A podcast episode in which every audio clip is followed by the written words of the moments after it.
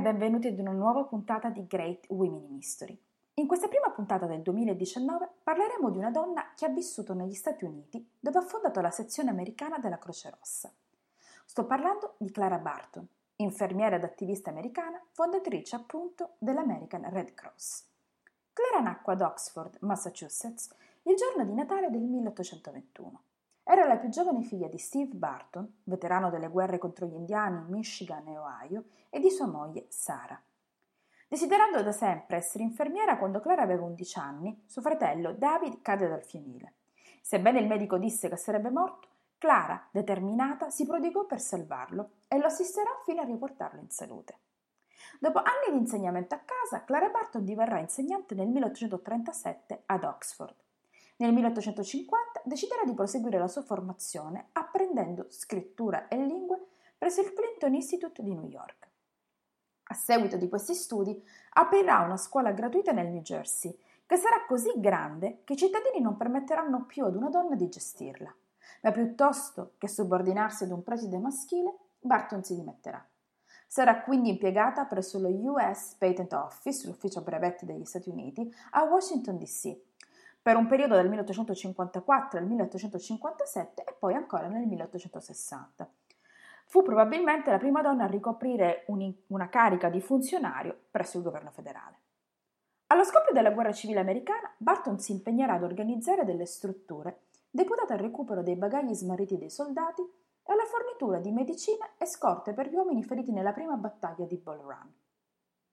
Ottenuto il permesso di passare attraverso le linee di battaglia per distribuire provviste, cercare dispersi e curare i feriti, Barton porterà avanti questo lavoro per tutto il resto della guerra civile, viaggiando con l'esercito a sud fino a Charleston, South Carolina.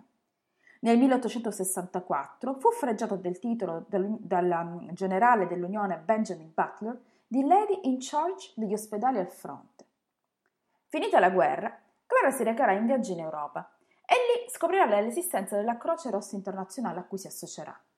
Caso volle poi che durante la sua permanenza, proprio in Europa, scoppiasse la guerra franco-tedesca, franco-prussiana dovremmo essere più corretti, quindi è il 1870. Anche in Europa Clara sarà molto attiva sul fronte di guerra, coordinando, su richiesta congiunta delle autorità tedesche e del Comitato di sicurezza di Strasburgo, le operazioni per il sostentamento dei poveri della città di Strasburgo nel 1871 e poi di quelli di Parigi nel 1872. Alla fine della guerra sarà decorata con la Croce d'Oro di Baden e con la Croce di Ferro della Germania. Al suo ritorno negli Stati Uniti nel 1873, Clara inaugurerà un movimento per ottenere il riconoscimento del Comitato internazionale della Croce Rossa da parte del governo degli Stati Uniti e per spingere quest'ultimo a firmare la Convenzione di Ginevra, che, ricordiamoci, consentiva il trattamento dei malati e dei feriti in battaglia, la corretta identificazione e sepoltura degli uomini uccisi in battaglia e il corretto trattamento dei prigionieri di guerra. Sebbene buona parte dell'opinione pubblica americana fosse certa che una catastrofe come quella della guerra civile non si sarebbe più verificata, la Barton sarà comunque molto abile nel persuadere della necessità di un organismo che fosse in grado di rispondere alle crisi fino ad ottenere nel 1881 dall'amministrazione di Chester Arthur il placet per la creazione dell'American Red Cross, di cui sarà presidente fino al 1904. Durante i suoi mandati la Barton sarà molto attiva sia negli Stati Uniti che all'estero.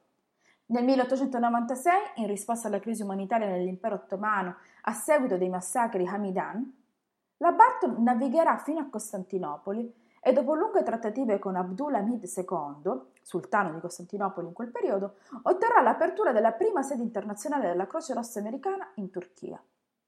Lavorerà inoltre negli ospedali di Cuba nel 1898, aveva già 77 anni, quindi un'età piuttosto avanzata.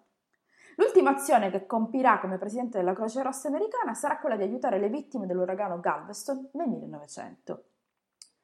Clara si dimetterà nel 1904 a causa dell'età avanzata, non prima però di aver fondato la Società Nazionale del Primo Soccorso. Morirà di tubercolosi il 12 aprile 1912 all'età di 90 anni, a Glen Echo, Maryland, con tutti i suoi amici più cari al suo fianco. Dal 1976 Clara Barton è ricordata nella Hall of Fame for Great Americans. Con questo dunque, con la storia di una donna che ha trascorso la sua vita ad aiutare gli altri, io vi lascio sperando che la sua storia sia stata per voi interessante. Come sempre vi do appuntamento a martedì prossimo con un'altra grande donna del passato. Grazie per avermi ascoltato, alla prossima!